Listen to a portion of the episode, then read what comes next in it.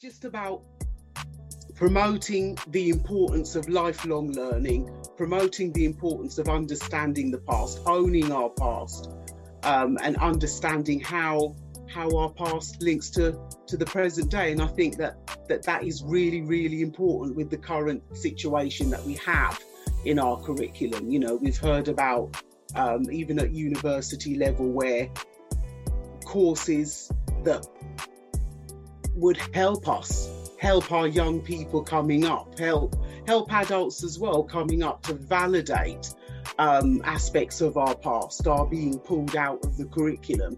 And, you know, I just felt that it was my responsibility um, and my commitment to show my commitment to, to, to ongoing learning and, you know, to, to this whole topic um, of the British Empire and its importance in understanding um, our past. It's it's central to the way the world is today, and um, I believe it can help young people as well as ourselves um, to develop that understanding and continue to claim ownership of our own history and of our own identity.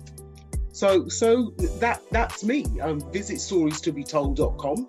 You can buy the books there. I'll I'll put the link um, in the chat. And um, thank you so much for listening. And thank you, Maconan, for giving me the opportunity to share my work.